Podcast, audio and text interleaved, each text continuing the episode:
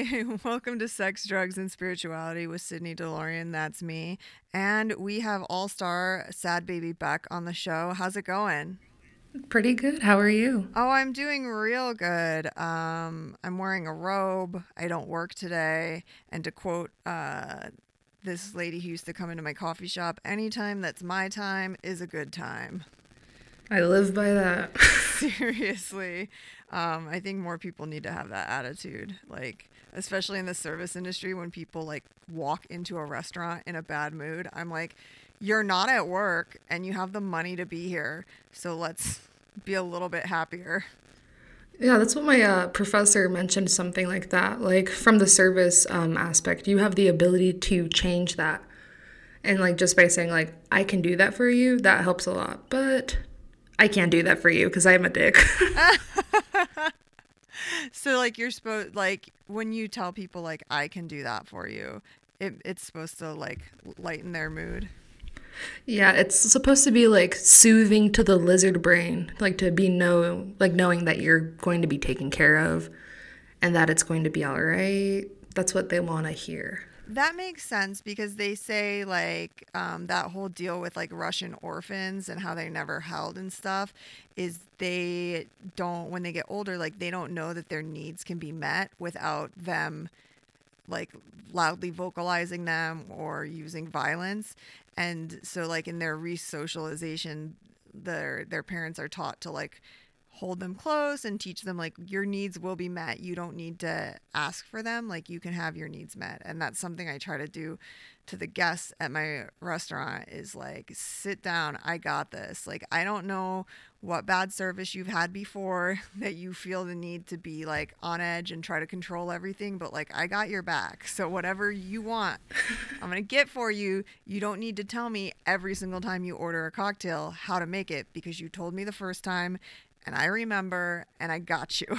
like I don't know. I just I hate people who they'll be like, "I'll have a uh, a rum and diet with um with a lime, with a lime." And then every time they order another like rum and diet, they're like, "With a lime." And you're like, first of all, it comes with a fucking lime." Like anywhere you go, you're not a real innovator. I know to put a lime on it without you asking. And so you don't need to tell me 17 times tonight that you need a fucking lime on your drink. I got you. fuck. Relax. Go back to gossiping about Cheryl and accounting or whatever the fuck you're co- talking to your friends about. Like, like if you wanted to be on edge about like making sure your drinks and your food were right, you could do that at home. The point of going out is just chill the fuck out, man. Oh my god. I mean, like that was like that for me when I would do catering. Like when I work front of house, my mission objective is to bring you your fucking little salad and your stupid ranch without spilling this all over the table. I'm not like a genuine waitress. I'm not here to like bring you lemons or limes or extra forks and stuff. My mission is to get out.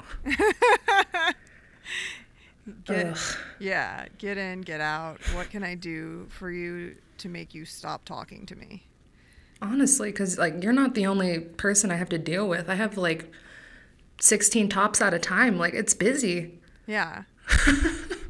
um, I totally hear that. So what we are doing a show tonight about vaginas and vaginal health and vaginal wellness, and I'm putting wellness in quotes because uh, I've I've heard it now called the wellness industrial complex, and it's what they call kind of all the snake oil and bullshit that they sell to people where the goal is. I mean, Gwyneth Paltrow is a great example of that. Yeah, she I think is at the heart of the beast that is the wellness industrial complex, and maybe one day um, I'll do a show like specifically about her and how awful she is. Um, I just think you know people can be predatory um, on people who don't have a scientific knowledge base, and because not everyone does, people have different intellectual knowledge bases, and so I don't like to use the term like stupid. Like, how dumb are you to believe that? But like, I I think it's uh, like it's irresponsible of Gwyneth Paltrow to be um, encouraging people to spend a lot of money on the things that she recommends. Um, and so I don't know. I figured we'll uh, we can get into that. But you wanted to first, very wisely, give people a primer a primer on the vagina. I'm very hippie granola crunchy when it comes to coochies. I'm just putting that out there. But I I wanted to start by the biological terms of it okay. for everyone. So, um, the lower vagina is attached to the perineal body by attachments from the uh, pubocygmus. Pardon me, I'm not a doctor, I'm a chef. perineal muscles, and then the sphincter. And so it's made up of smooth muscles and elastic connective tissue fibers and nerve endings. And so above the perineal body, it is the vagina itself and the uterus. So vaginas can be from about five, four to five inches deep. Some of them are curved. There are such things as wide set and narrow set, and low vaginas and high vaginas, but that depends on how your cervix is placed and where you are in your cycle. So a high vagina would be the cervix is sitting higher up, um, so there's more length, I guess, in the vaginal opening. Exactly. Um, yeah, that's something that I think not a lot of people know. About 10 years ago, God bless the internet, I found this art project, and, and we'll put art in quotes, that this woman did where she had made a speculum with a camera on it and she photographed her cervix at every day of her cycle and then put the day like where it was at in the cycle next to it so you could see that as you approach like i think it's when you're ovulating um, your cervix it drops and it softens. So it makes it easier for sperm to get up in there to get pregnant.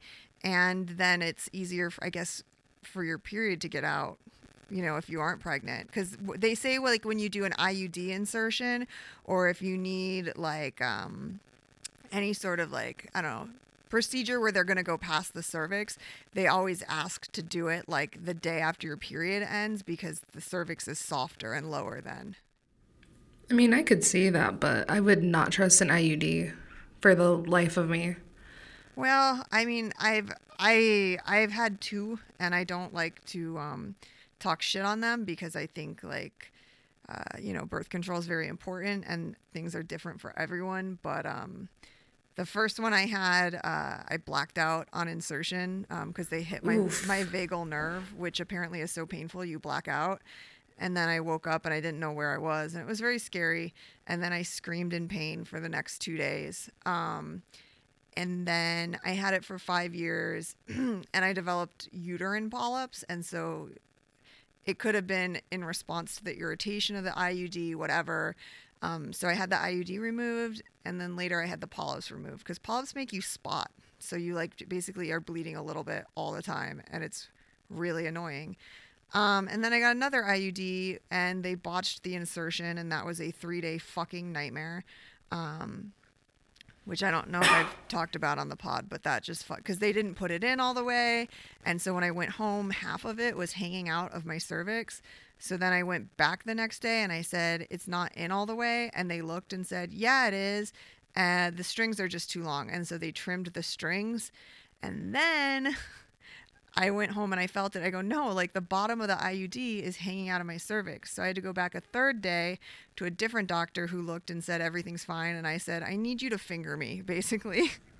like, Oh my fucking god. I go, can you just put your hand in there and feel? You can feel the bottom of the IUD coming out of my cervix. And she did, and she felt it. And so she goes, oh, okay, I'm going to push it into place. But mind you, they had already trimmed the strings really short. So when she Oh. pushed it into place, they then lost the strings. So I had no way to like, you're supposed to Retrieve it? well, yeah, and you're supposed to check your strings every month to make sure it's still in place. And now I had no strings to check because, yeah, and they didn't have strings to just pull it out with. And so then she's like, well, you need to go get an ultrasound because um, I may have perforated your uterus when I just shoved it in right now.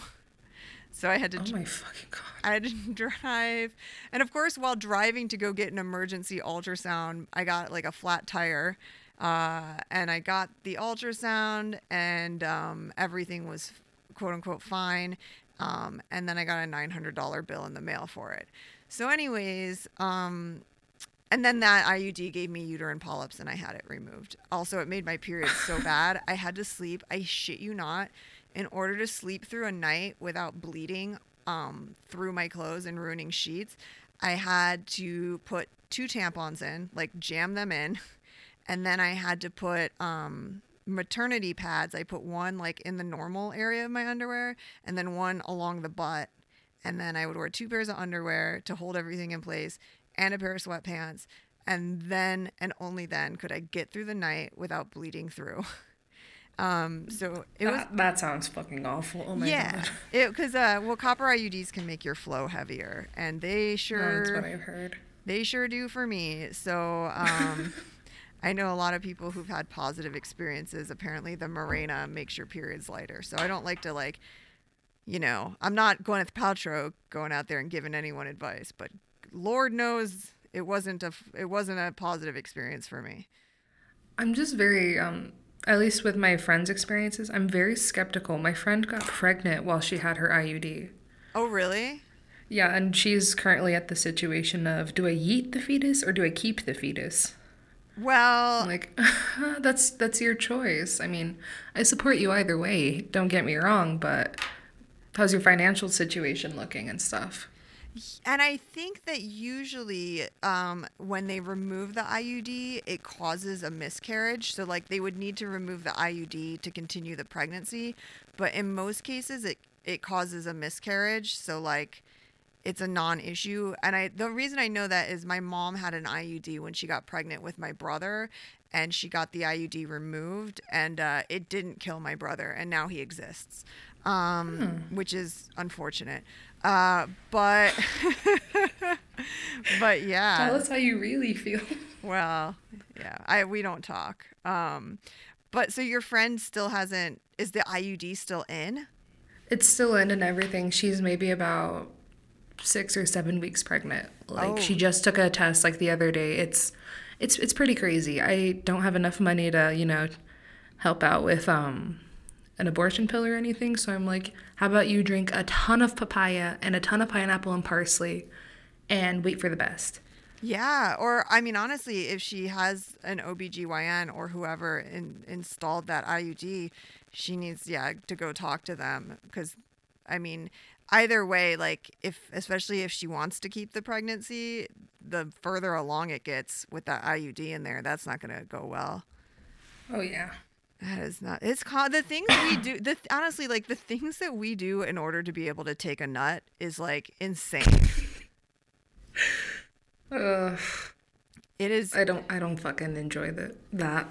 yeah, I just think like I, this is why men who feel all persecuted now in the Me Too era and say like uh like women women are too uppity and they're talking too much. It's like no, no, we've been quiet for way too long about the suffering that we do in order for you to be able to nut in us. Like we suffer.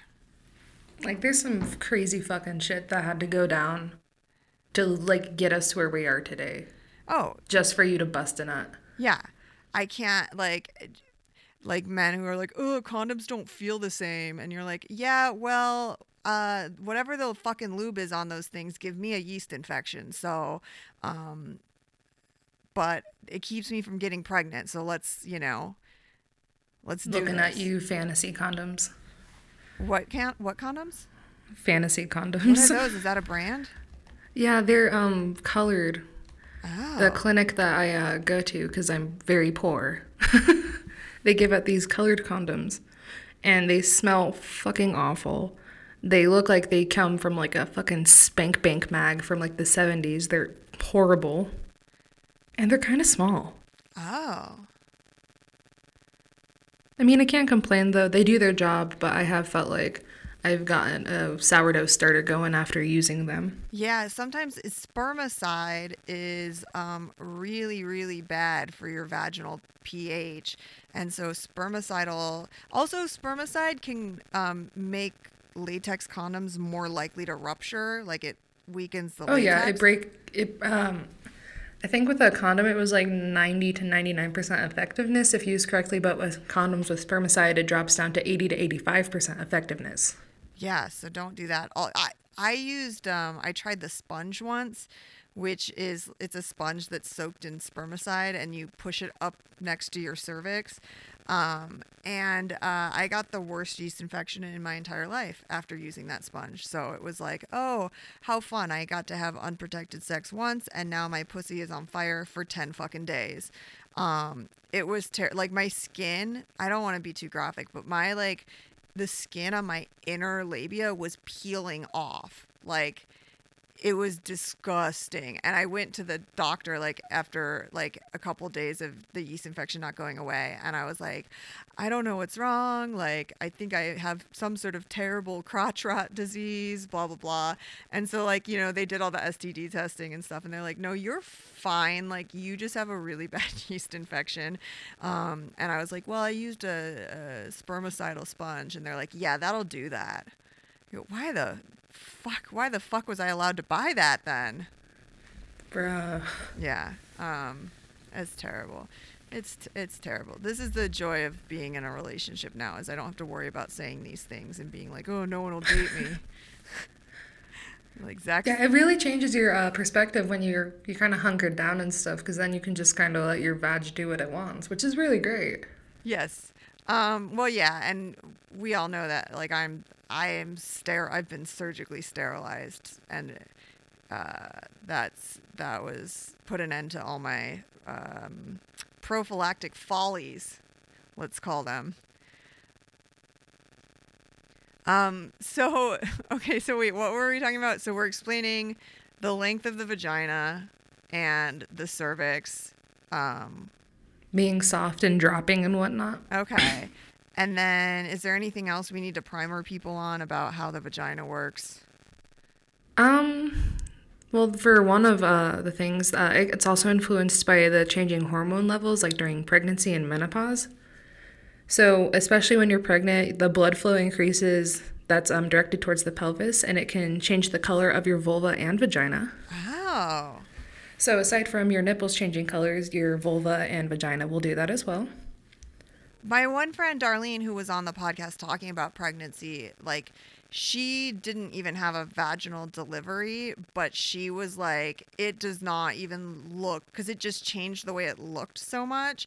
She's like, I don't know if it's ever going to go back to normal. It has now, but um, immediately following her having a baby, she's just like, yeah, this looks totally different because just the hormones change things.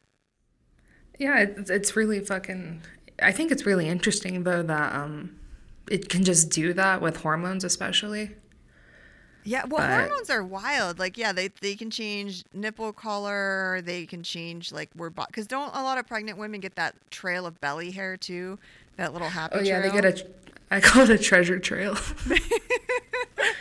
yeah, they get. I'm that. not sure if my mom had that. She's, I mean, both of my sister and I, we were um C sections, but that's a good thing to ask her for yeah. later. be like, Mom, what sort of wound, what sort of like uh, remaining damage did I do to you? You you got a treasure trail? What's happening? I mean, I was a big fucking baby. Were you? Like, I think I was um like 10, 10 or 11 pounds. Are you kidding me? And I was um, almost two feet long. Holy shit. I was the biggest fucking baby of November up until that point. Really? I'm not sure if there was a bigger baby after, like the days following, but I was like, I took the cake for the month of November. I was the biggest baby. Yeah. I mean, so sad baby Beck, that's a good name for you. Oh, yeah. Just sad, big fucking baby. fucking baby. Um, yeah, that's wild. And I like hearing about her um her C-section because they didn't um, move that thing that they uh, have above the patient, so she was watching them like move her organs around. No way. And she was she loves like that type of stuff, so she was just sitting there observing it. My dad is like passed out in a chair because he can't handle it, and she's like, "Is that my is that my spleen?" And then they finally move it, but like, oh th- that's pretty fucking cool to me. Yeah, that is wild. That is so wild. And also like scary. Like cuz you're just like, oh, "I hope you guys are doing things right." I mean, I mean, I would hope so too. I don't I, have, I don't know if I could handle looking at my own guts like she can. Yeah, I mean, I have photographs of my own guts because it's they do this weird thing now when you have surgery. They give you you get like pictures afterwards. Like they give they print out pictures to be like, this is that, this is that, this is what we removed. And so like I have all these pictures from like my the inside of my uterus and like the inside of my pelvic cavity. And they're like that's where your this was where your fallopian tube was. And like here it is with it gone. Um because i maybe it's like the pics or it didn't happen sort of attitude of today I, th- I wonder if my uh, boyfriend's mom actually has photos. She just went and got her. Um, I think she got a hysterectomy. oh you should But ask her if she got the I pictures really want to see the photos of it. That's super cool. She had um like endometriosis scarring. She had tons of scar tissue. Her right um, ovary was adhered to like the uterus itself, that's what i have happening i hope she and it was like a better three-hour surgery. Oh, she was. She's doing good. She's finally off of narcotics, but it doesn't seem like she's in horrible pain. You know, maybe other than like how it would probably feel after you have a baby. Yeah, it's wild how they say with um, endometriosis surgeries, like the pain is gone immediately afterwards. Like they're like, you just feel so much better, and like you're ti like. In my experience, when I had surgery for it before, like I was really tired for a couple weeks because like my body was healing, but I didn't have any pain. And my mom said the same for her hysterectomy. She's like, "Yeah, I had no pain." And they warn you like you're going to feel too good and you're going to want to like do things and you need to remember like you this is not a time to move your furniture or do anything like that. Like cuz like yeah. Just let your body heal. yeah, which is hard when you feel totally okay. I, I mean, fuck, I, I can't relate, honestly. Like, I'm still young. My, I've got a pretty okay cooch, I would say. Like, my cooch hasn't betrayed me just yet. That's good. I mean, here's to hoping it never does, but yeah, let's knock on all of the wood. Um, cause cooch problems, it's like it's weird because it, it's almost like okay, uh, when I got my tongue pierced when I was a teenager in some like um, some like Mexican gangster's apartment, um, like you never realize how much your tongue comes into play until it's in horrible pain and like swollen and then you're like, oh my god, all I can think about is my tongue now. Um, and like when you have cooch problems, I think everyone can relate, uh, and by that I mean everyone with a cooch can relate to like having a yeast infection, and you are miserable, like so miserable, and it, you don't want to walk, you feel gross, you know, but like you can't say anything to people, so you have to like go to school and go to work, and like, you know, you just have to fucking live. And, like, God forbid you have to pee next. yeah. There's like a, oh my God, there's a, a TikTok audio about uh, STDs and yeast infections, and it's fucking funny. Like, it's a little song, and I get it stuck in my head when I'm at work. Oh my gosh, I'm gonna have to find that. Um, It's like itching and burning, itching and burning. Stinky fishy, stinky fishy. I got STDs. They make my coochie itch. oh my dear God. Um, I love the internet. yeah, it's it's wild. Um, maybe we can talk about since we're t- talking about yeast infections and how terrible they are. We can talk about like bad advice the internet gives you for dealing with yeast infections. Um, because there's a lot of really bad advice out there. Um, have you heard the the put a clove of garlic up there? I have, and honestly, I, I I don't even know why you would do that. My grandma has done that, and she swears by it. I I don't know. People think that garlic is like healing or antimicrobial, like because they'll drink garlic tea if they don't feel good. Um, but it it doesn't cure yeast infections. Like you you're just putting a clove of garlic in your vagina.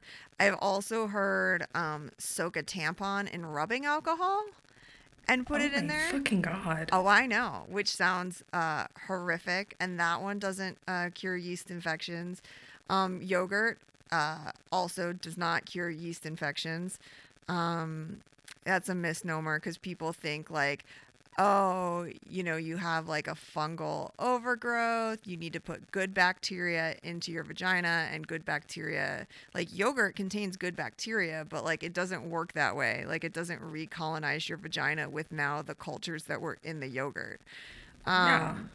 And so, yeah, I just I get really mad about all those things that like t- because honestly, like any alternative to Monistat, because Monostat's the worst, um, and like no one wants to use it. Uh, I guess I should back up and say like for people who don't know, because we do have male listeners, um, that yeast infections are a uh, it's caused by yeast overgrowth in the vagina because uh, you have bacterial and then you have fungal like your whole your whole body your skin surfaces they all have like this symbiotic culture of yeast and bacteria and then if it gets too much bacteria uh, in the vagina then it's bacterial vaginosis and that's that fish smell that people talk about um, Yep. and then there's the yeast infections which is too much uh, fungal growth and generally what causes it is a low immune system um, you know wearing too tight of clothes so it can't breathe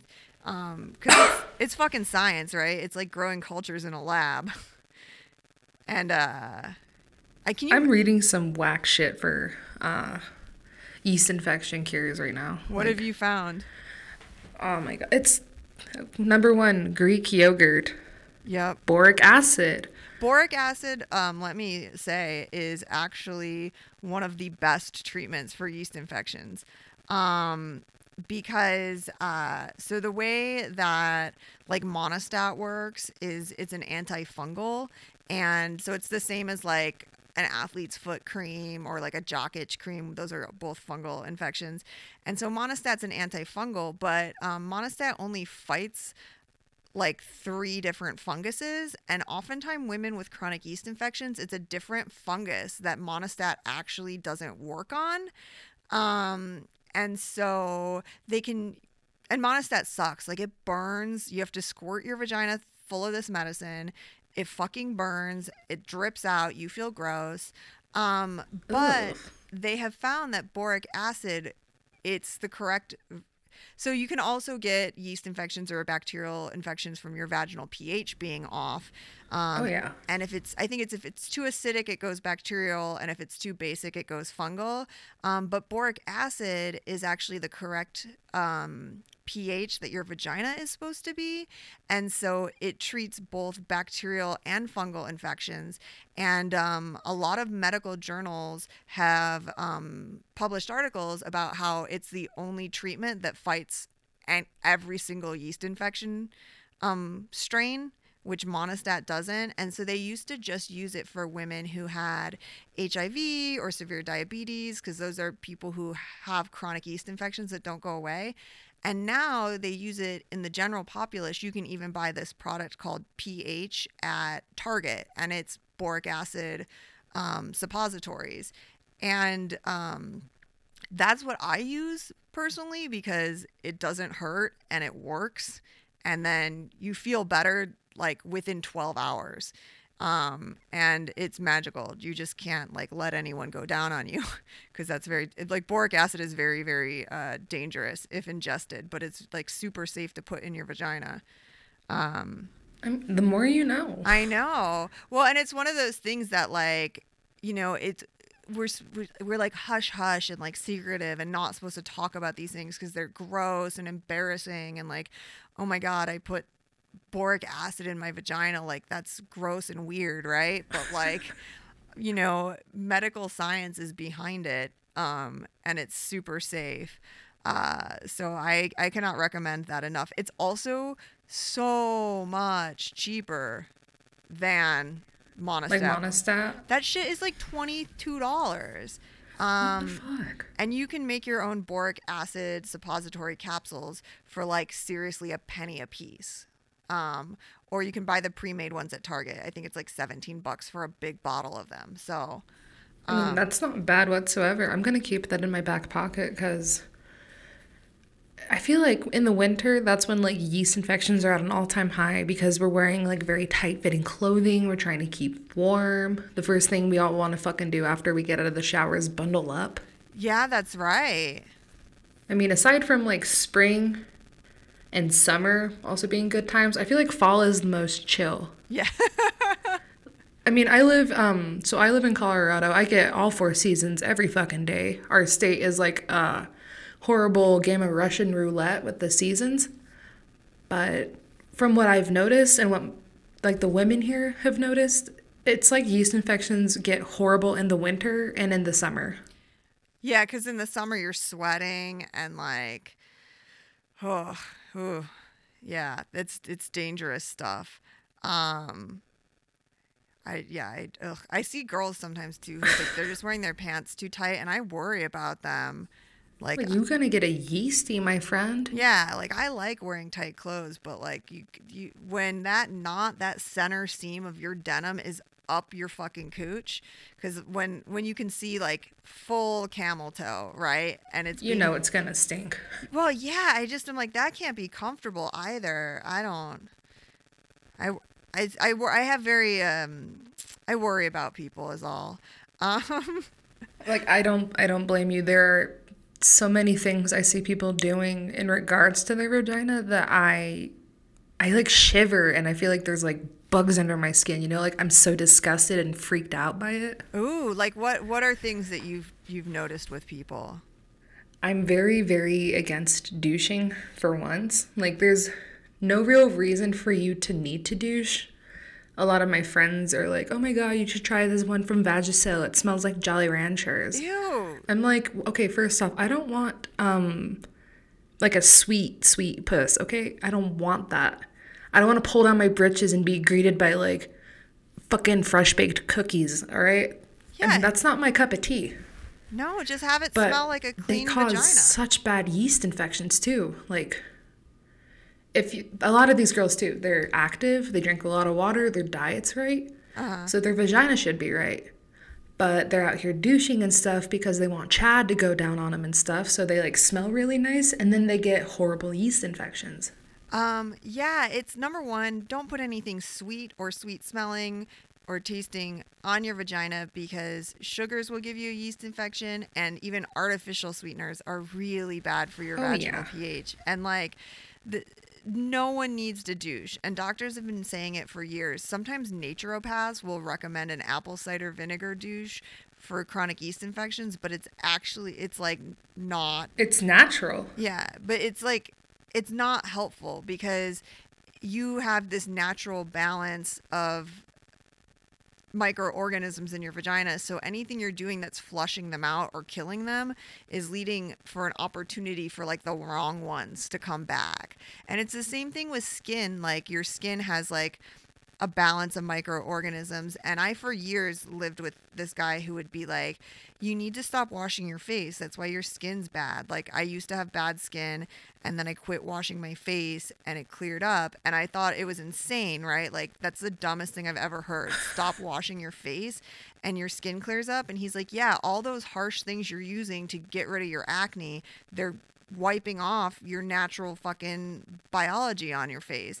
And so I finally quit washing my face, and lo and behold, I have great skin. The only time my skin breaks out is if I start washing it. So, like, I usually just rub coconut oil on my face and then wipe it off with a towel. Like, that's it.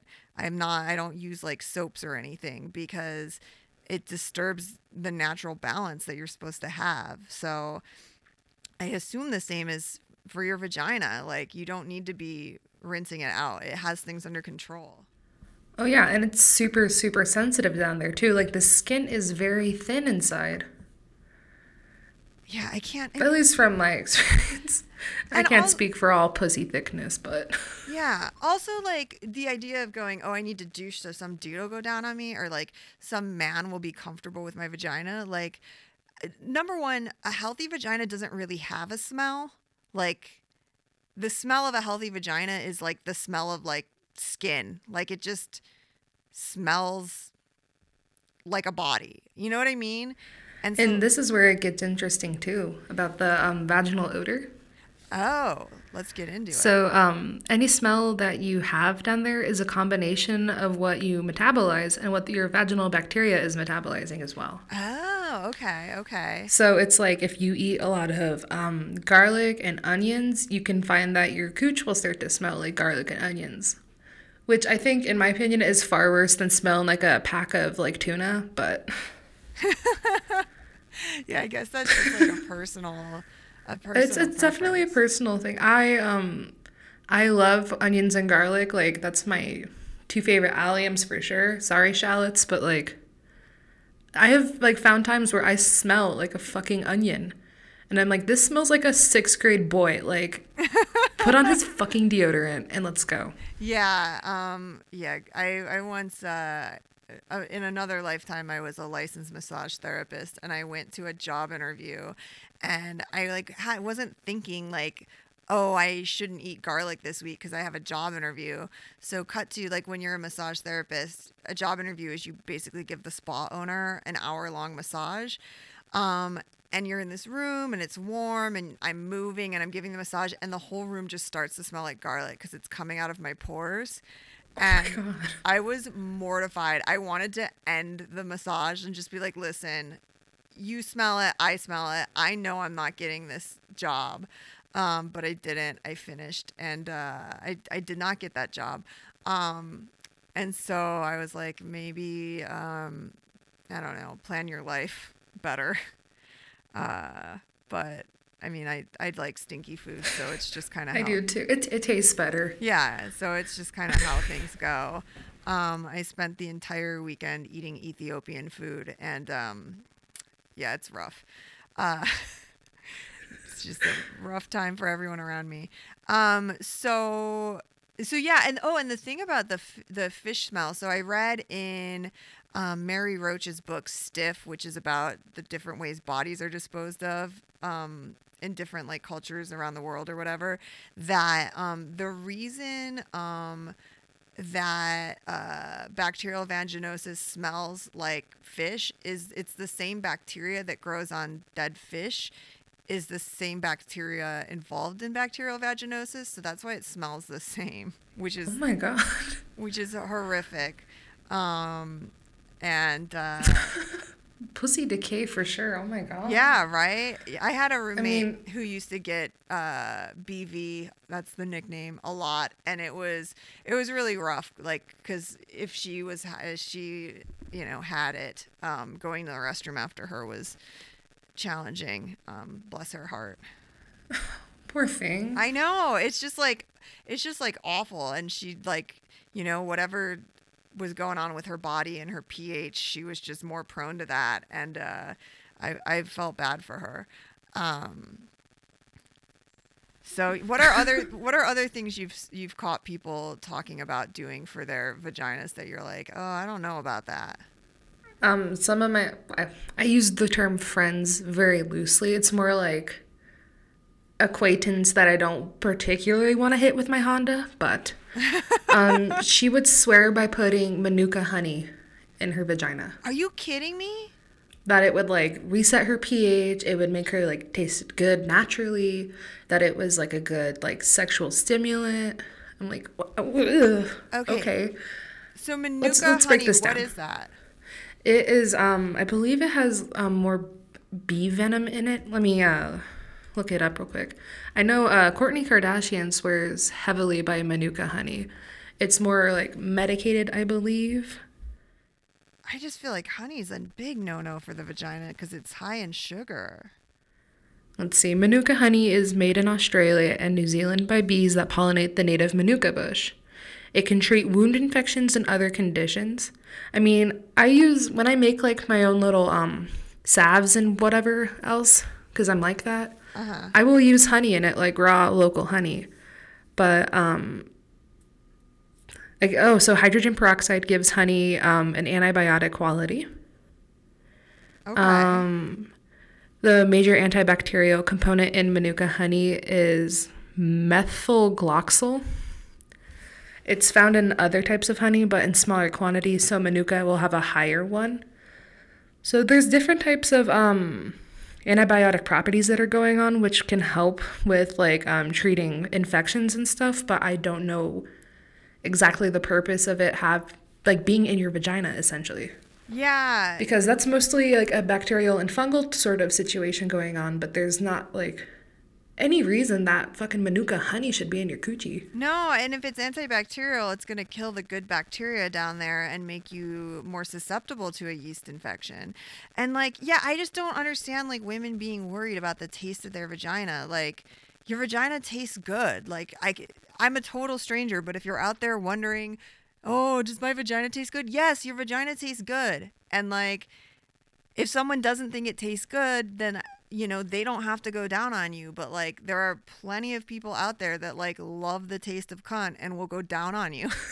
Like, like just, it's a genuine thing. Like skin flutes don't fucking taste like high and mighty either. Yeah but like if you if you like want to get someone off and you're like into them like you're gonna want to suck them off. Like it's just that's how that is. And i hate all these like like hoops that women feel the need to jump to, to through to make men like more comfortable like i need to take the onus on me for contraception and i need to do all these things that are dangerous to my body so that a man will want to fuck me right like i need to go to bed without dinner so I fit in my jeans and I need to put fucking honey in my pussy so it tastes good to a dude.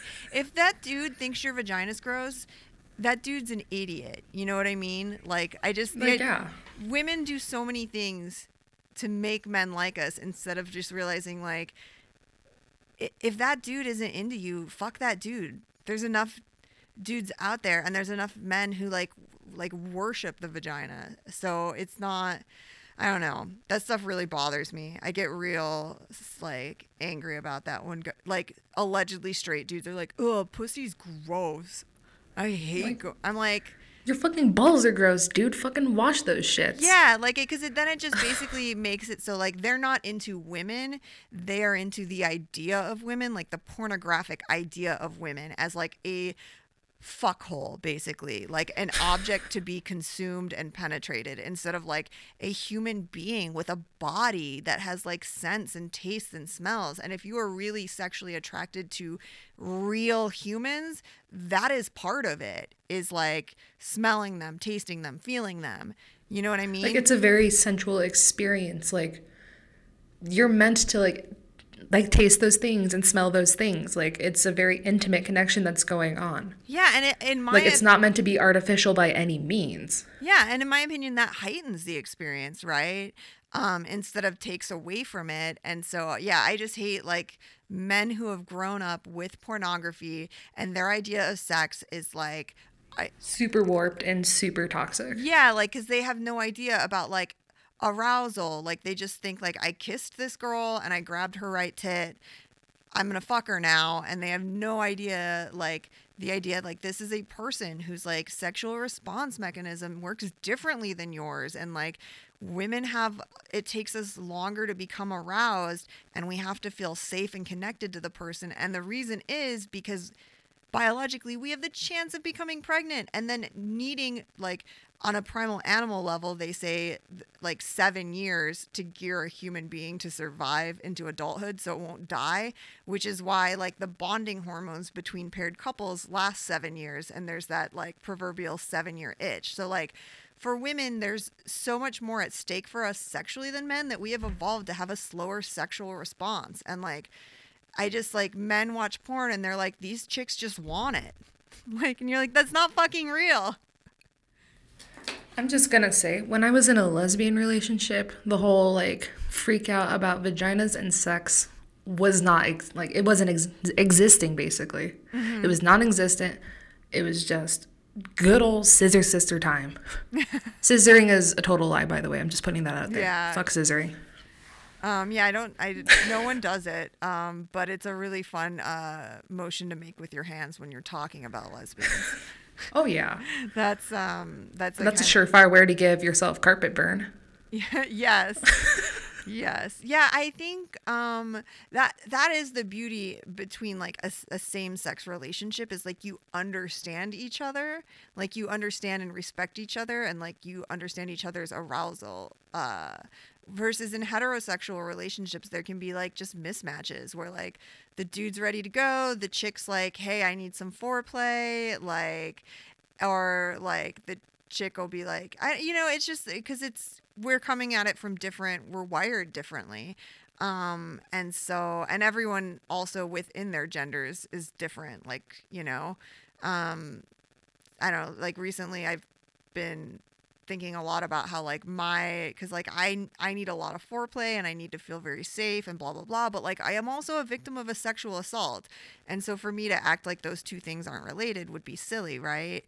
Um and so like maybe other women do require like less foreplay than i have but like they probably you know if they haven't been sexually assaulted and they don't have the thing that i have where like you know a male body comes near mine and i like lock up and i tense up like oh danger um so yeah it's just people are different I remember putting it one time uh, for my boyfriend. I'm like, each woman is like a box of Kraft mac and cheese. They all boil at different temperatures and different times, my dude. that is a really good way of putting it um and I mean, I'd like to say I'm the Kraft Mac with like the Star Wars shells, but I'm like a Annie's, a box of Annie's uh, quinoa mac and cheese. I think, if anything, um, they make quinoa mac. I think so. I think Annie's. Oh my makes it. god, I could be wrong. I love quinoa. Um, yeah, quinoa's the shit. Um, so okay, back to back to vaginas. We got people out there putting honey in theirs. We don't like that. Um, do you know anyone who bought into that jade egg yoni stone bullshit? Um, not personally. I remember uh, I was reading this book by Chuck Palahniuk. Um, it was about a porn star who was like going to fuck like a thousand men as like the final hurrah. And it was noted in that book that um, she would go jogging with like three to four yoni stones inside of her to retain like elasticity and stuff. And as she was running, they would fall out and hit the pavement. Like, Was that a true story? It's fictional because I'm, I'm really glad it's fictional. Um, spoiler alert: the last guy to fuck her is her own son, Ooh. and they didn't know. Ooh, I don't like that. Um, yeah, I watched this documentary probably 15 years ago about this porn star who was trying to set a world record for the world's like biggest gangbang. And so like I think she was trying to do like 900 dudes and um like and there were some famous porn guys in the mix like Ron Jeremy and stuff and it's just like a bunch of dudes lined up like fluffing themselves and taking turns on her. Um but then she had to take breaks because it rubbed her raw. Like it's not it was not good. It was a really but she like in her mind this was her way of securing her legacy um which I don't know if it worked because I think it could have been like based off of that because she was like in her she's not in her prime anymore. She's like starting to age and stuff. You know, she's not looking exactly camera quality. So like she was like securing her like her legacy essentially by fucking like a ton of fucking dudes. I'm gonna look this up right now. I think her name was like Annabelle Chung or something. Um, I just know it was so long ago that I had. It was when Netflix came in the mail. oh my god. Yep, Annabelle Chong. I, can you believe that that's still in my brain? 1999, world's biggest gangbang is the pornographic film staged. Blah blah blah. Um, documentary about it called "Sex: The Annabelle Chong Story." So everyone watch that if you want to feel a little bit sad. Um, And I also recommend reading that uh, Chuck Palahniuk novel, Snuff. That is also a really good novel. oh, that's the book it's from. Yeah, Okay. Snuff. Okay, look at us. We're starting a book club. Palahniuk has really good books in general. I'd like to uh, thank Mallory for getting me on the Palahniuk train because I'm very picky with my authors, and he seems to, you know, really get that down for me. Well, Mallory's kind of the shit. I don't know if she thinks that way about herself, but we know. I love Mal. Yeah, she's the best. Um, I was thinking about that today. Just how um, I hate, I hate when people my age or even older like talk shit about young people. Like, oh well, they all do this or they all do that. Like, and I'm like.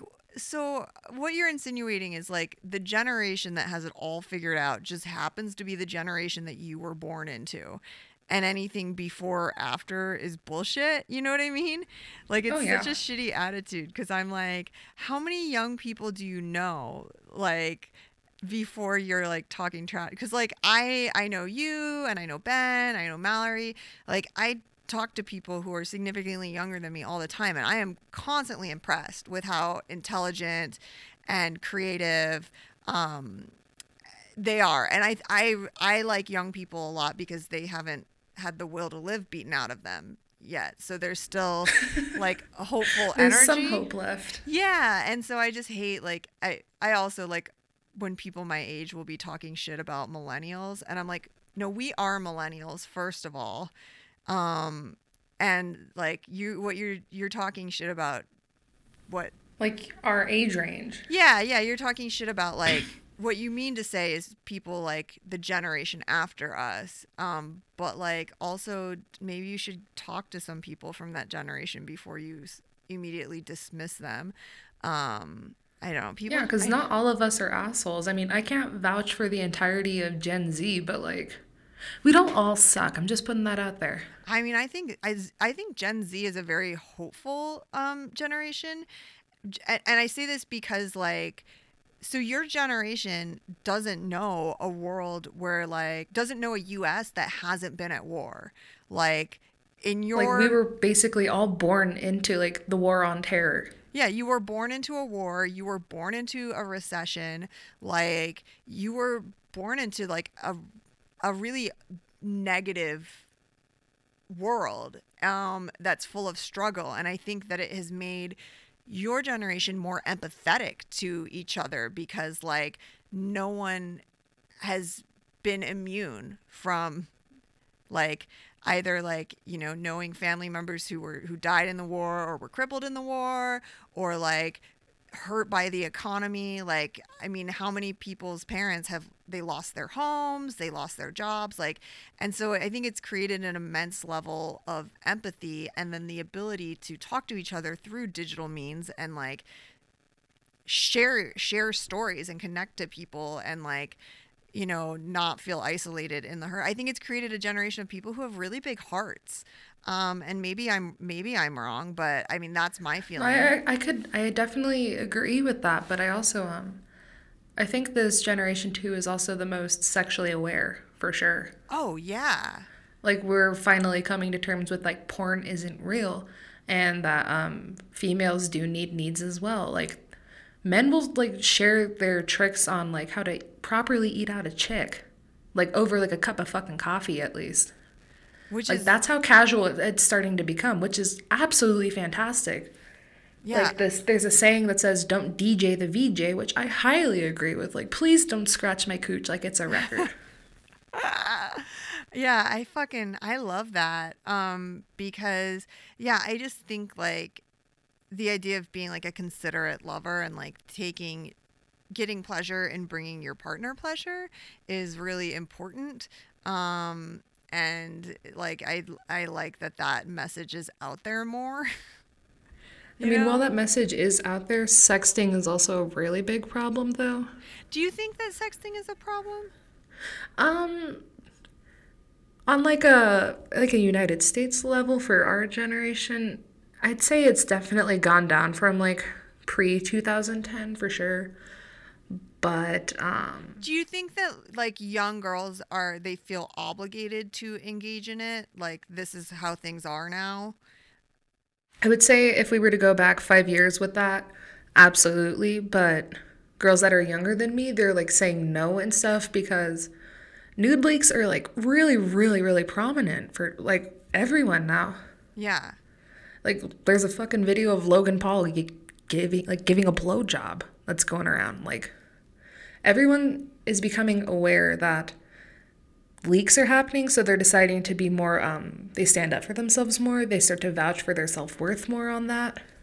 Yeah, it's weird. I because I know like there are some guys who like it'll just be like send me pics. Like that's like and and chicks do it, you know, and so they feel like men feel almost entitled to these things. Um and like I don't like I I'm pro sexting in that I think it's super super fun. Um, but uh, but there are consequences to it Oh yeah. for sure. So for me, I'm like, oh, it's really fun, and like you're not gonna get an STD. um, I mean, that's the only good part in my eyes. yeah, but then you Like go, it's exciting, it's fun, it's amazing, but there's a lot of consequences that come with it. I mean, at least we're not getting chlamydia. I'll give it that. Yeah. That, hey, that's true. Yeah, that's that's interesting. Um, hmm. I don't know. Yeah, I've never thought about like that. I just I have problems when people feel like entitled. So instead of just being like, "Hey, do you want to go on a date and get to know each other?" They're like, "Send me pics." Like that's definitely not cool. Um, and yeah, I can't I can't imagine how awful it would be if like your friends saw these intimate pictures of each other uh, or of you, you know? Um, so I don't know. I mean, everyone who listens to the pod knows that I was like sexting with someone uh, who it turned out had a girlfriend. And so like she went through his phone and like saw everything. And uh, it was really humiliating. And I felt really awful about that. And so that was the last time I ever sexted. Um, cause yeah, I just am like, uh, you know, now I, I thought I was doing something for someone else's eyes only and and now it's out there and I'm I'm an idiot. Um Yeah, that's the that's, that's the fucking hard part, especially. Like I'm Snapchat's really great for that stuff now, but you always have the risk of screenshots or somebody else doing it, but yeah. it gives you that slight comfort knowing that um, if they do decide to screenshot it, you get that notification. Oh yeah, I think they do that on like Instagram like um DM messages too. I think they do. I don't really use Instagram all that much. Yeah, I think cuz I've had people send me or I've sent people pictures and then I've gotten a message that's like so and so screenshotted this. And I'm like, "Okay." Um, but it's, you know, it wasn't nudes, so I didn't care. Um, it was probably just pictures of my dog. Um Um, okay, so jade eggs are bullshit. Um, I really, um, I, I don't believe in them whatsoever. I mean, if you want to have like really strong Kegels, go to the gym. well, yeah, and that's the thing. So Dr. Jen Gunter, who's a gynecologist that I follow on Twitter, and she just published a book called The Vagina Bible. Um, she warned about even doing too many Kegels because your pl- your pelvic floor is a collection of muscles that's very complex and it supports your pelvic yeah. organs. And um, basically if you do kegels a lot um you okay i found the quote right now Overenthusiastic Kegel exercises or incorrectly done Kegel exercises are a cause of pelvic pain and pain with sex. In my practice, uh, she wrote, imagine how your bicep muscles and then your shoulders and then your back might feel if you walked out around all day flexed holding a barbell.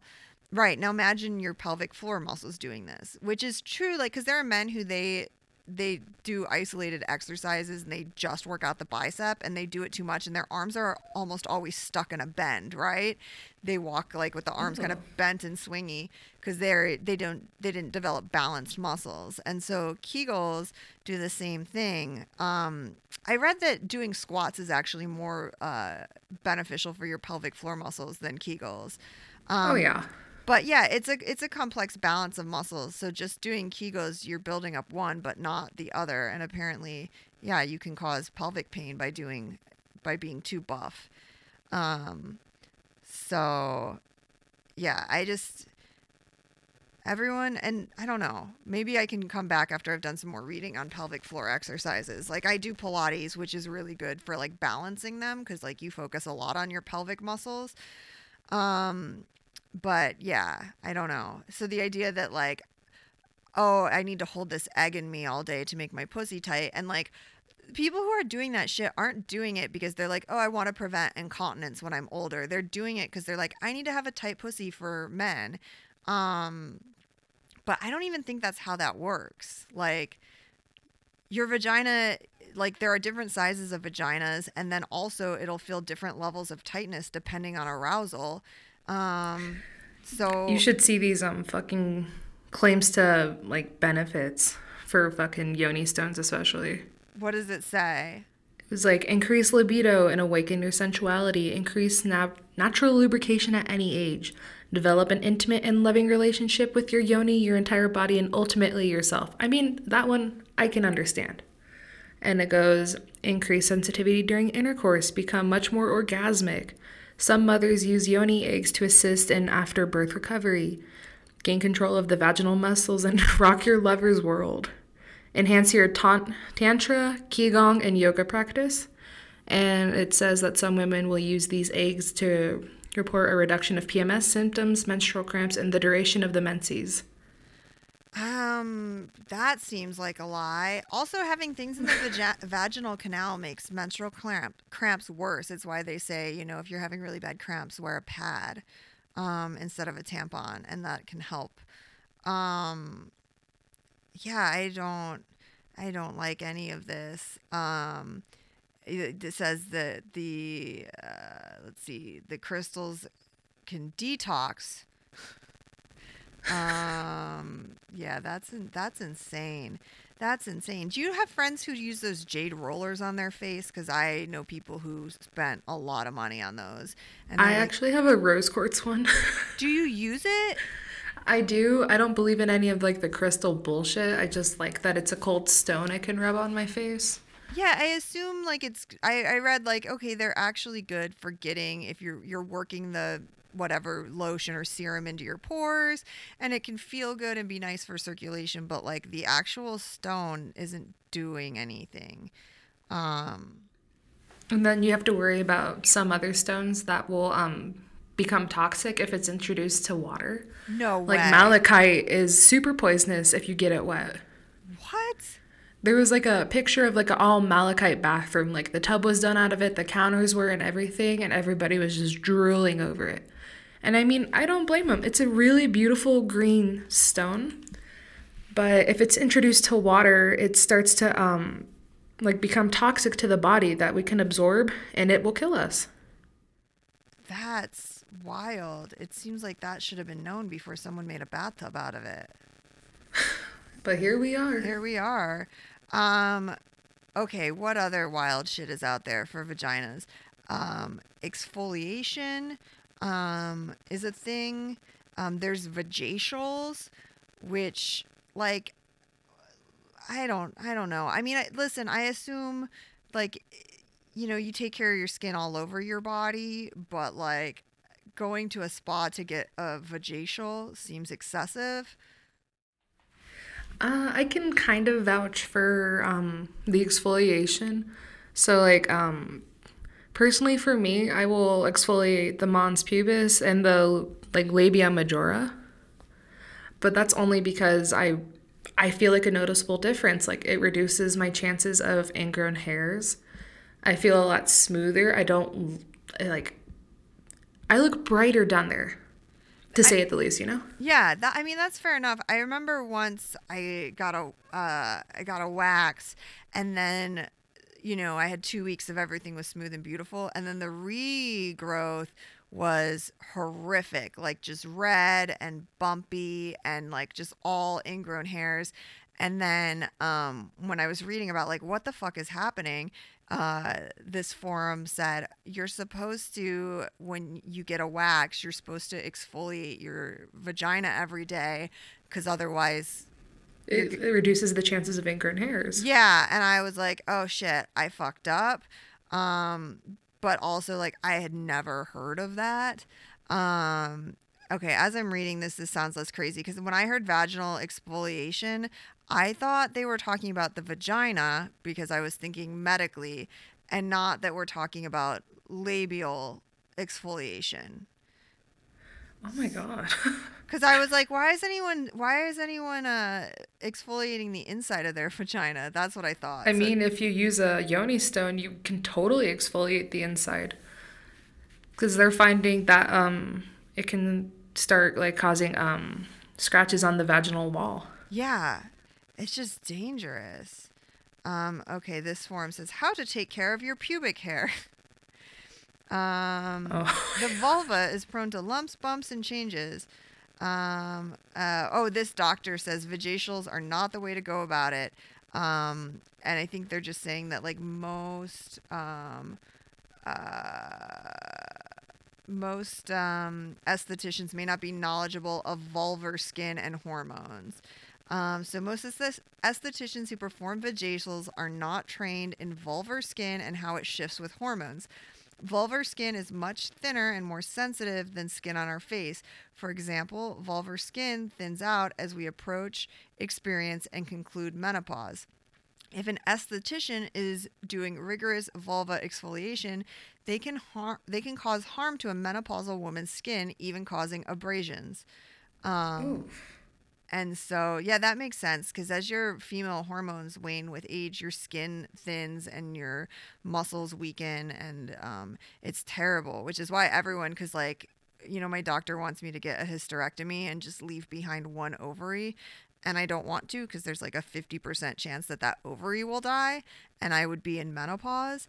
Um, and people are like, what's so wrong with that? Like, no more periods. I'm like, but it's like, it's so much more. Your skin changes, your hair changes. Like, like it's a lot of hormonal changes that can happen to your body in general. Like you could become more oily or super super dry too. Yeah, like it's just it's uh it's a lot and like yeah, you're um you're get more likely to get vaginal prolapse because like just the softening of muscle tissues and that fucking vaginal tube can kind of fold out, which is not something that I want. Um, I mean, it, I think it happens to the best of us if we live long enough. Um, my stepdad was a geriatric RN, and he said there's a lot of his job that was shoving vaginas back in. Yeah, yeah, it's horrific. It's horrific. Can you imagine you're old and some dude who's making twelve fifty an hour has to shove your vagina back in? I mean, if they can handle pushing up an anus, like an anal cavity back in, I Yeah. don't think I would mind pushing in my own chooch. But Yeah, exactly. I guess so. Yeah. I mean, they're just tough. They never make enough money either. Um, nursing assistants because they just see oh yeah, they see the worst of it. Um, okay, so so uh, vaginal exfoliation probably probably not that bad. Um, vaginal steaming is just kind of a waste of money and time. Um, yeah, it's a bunch of fucking snake oil on that. I know when she when Goop published that you should steam your vagina and then she's like and it opens up your womb and blah blah blah. I was like this is a grown ass woman who has children who seriously thinks that steam can rise into your uterus. And I'm like she has Plus, it's super harmful, anyways, to have like any sort of fucking thing going up into your vagina that isn't organic or not. Well, yeah, and the idea like like humidifiers are hotbeds for bacterial growth. Um, that's Drake was very sick because the humidifier on his tour bus had mold in it. Um, we covered that on the pod like two years ago. Um, and so like if you have a humidifier at home, whoever's listening, open that thing up and look at the filter or if it's filterless, like the mechanism, because it is going to be full of some crazy shit. And do you really want to steam that into your vaginal canal? No. Um, but yeah, the fact that like Gwyneth Paltrow thought that it would reach the uterus, I'm like, bitch, like you've swam in the ocean and ocean water doesn't get up into your vagina, let alone your uterus. Like our system's got locks, man. It's like the house. What's that movie with Kate um, Hudson? Uh, it's M Night Shyamalan. No, no, no. It's not Kate Hudson. I'm thinking of the movie with Nicole Kidman where it's a house, but every every door is a lock, and you have to like unlock each one and then like close the one before so no light ever gets in. Um, it's just like that horror movie, man. It's just locking doors. You can't. Things don't get get up inside you very easily. Is it um the others? Yes, it's exactly. The vagina is like the house in the others. I mean, um, I read a article about how vagina steaming feels, Oh, and they um this one girl who had gotten it done.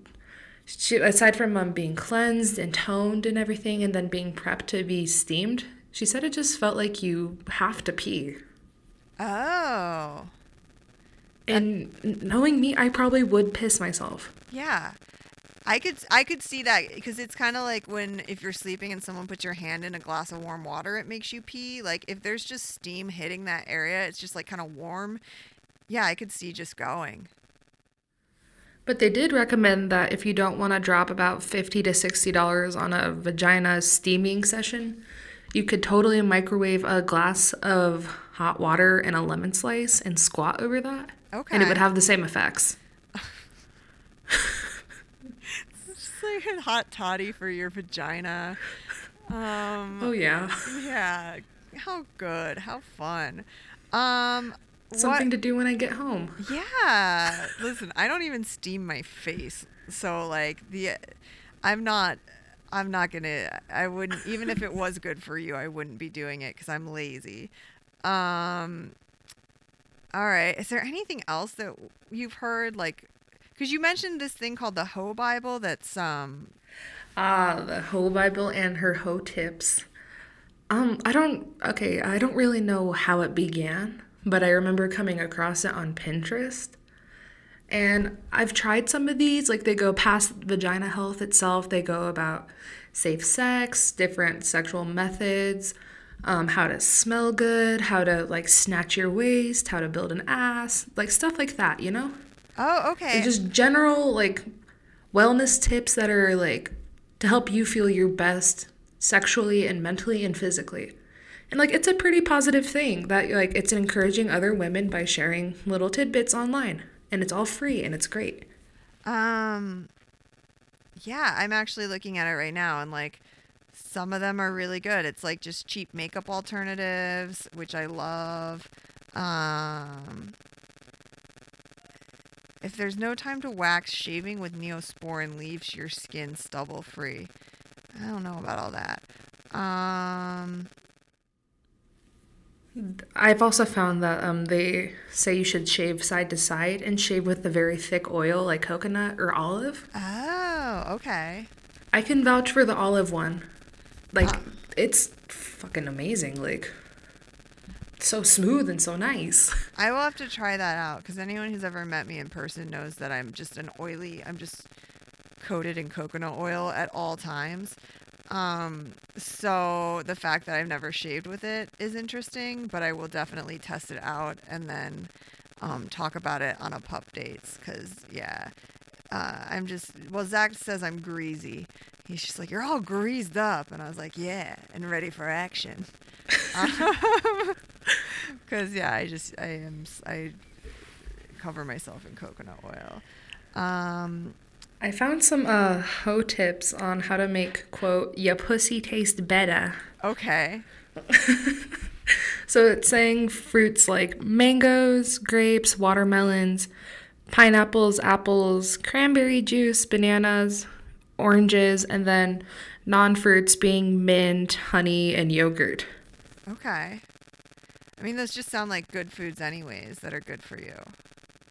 But the one thing they fail to mention is that this isn't sort of like you eat it in the morning and pray for it for like later in the evening.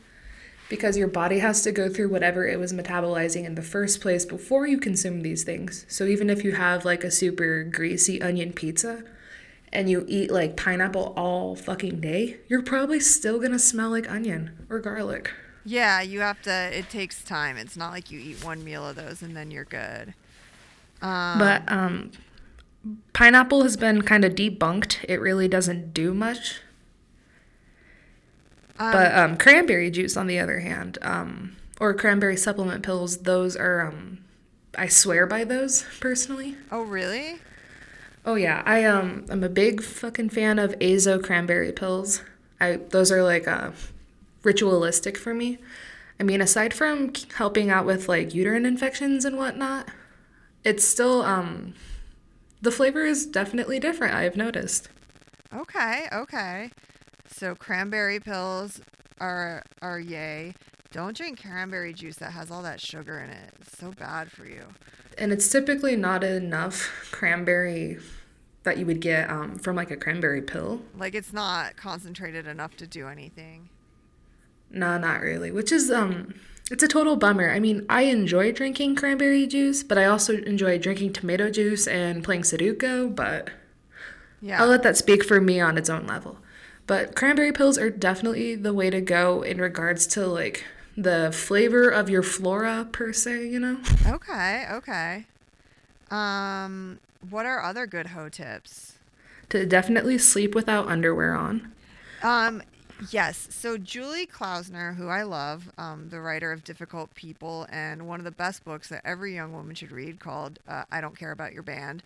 Her mother would always say, you know, you sleep in a nightgown with no underpants. Uh, what was the old Jewish mom way she described it? It was just something like, you gotta let her air out, and uh, and so I think about that a lot. Um, I wear. I mean, I, I do swear by it. I wear sweatpants, like loose sweatpants with no underwear. I don't wear a nightgown. Um, so, I, I mean, I just sleep butt ass naked. do you? I mean, I can get away with it. I have a workstation bunk bed. So, like, if my father comes in my room, like, he can't see me. He just sees, like, mounds of blankets and pillows. But I swear by it. Like, it's the most comfortable sleep I've ever gotten. I go to sleep so much easier than I would, like, in clothes. Um, and I feel like my ass and my uh, what I say in southern my ass and my um my vagina they feel a lot better. okay. But the only thing that sucks is um I feel if you are uh, I take night showers, Okay. So I get colder easy. So I feel like my um, bed sheets need to be washed more often because they're being introduced to water and such. Oh, okay, okay. See, But I, I don't shower preference. at night, yeah, and so I feel gross. Like I don't want my gross body touching my clean sheets. Um, yeah, I'm also like I don't know. I maybe I'm not fully comfortable being nude because I don't. Yeah, maybe I have some issues. We don't know. We don't know. But I Um, definitely recommend. I mean, to both um, our female listeners and the male listeners, just try sleeping naked. okay. and just see how you feel about it. I mean, it's my cup of tea. I'm really easygoing about it. I feel I'm very okay with my body like that, but just just give it a shot and have some cranberry pills All right. and see Uh, how you feel. I guess that about sums it up then. I would say so. Um, well, everybody have a happy hump day and um, take care of your vagina and don't please, please, for Auntie Sydney, please don't call it a yoni because uh, the more I see that name in print, the more I'm upset. Or punani. I've seen that too. Yeah, I don't like any of that. I don't. Call it your easy bake oven. That's a safe alternative. There you go.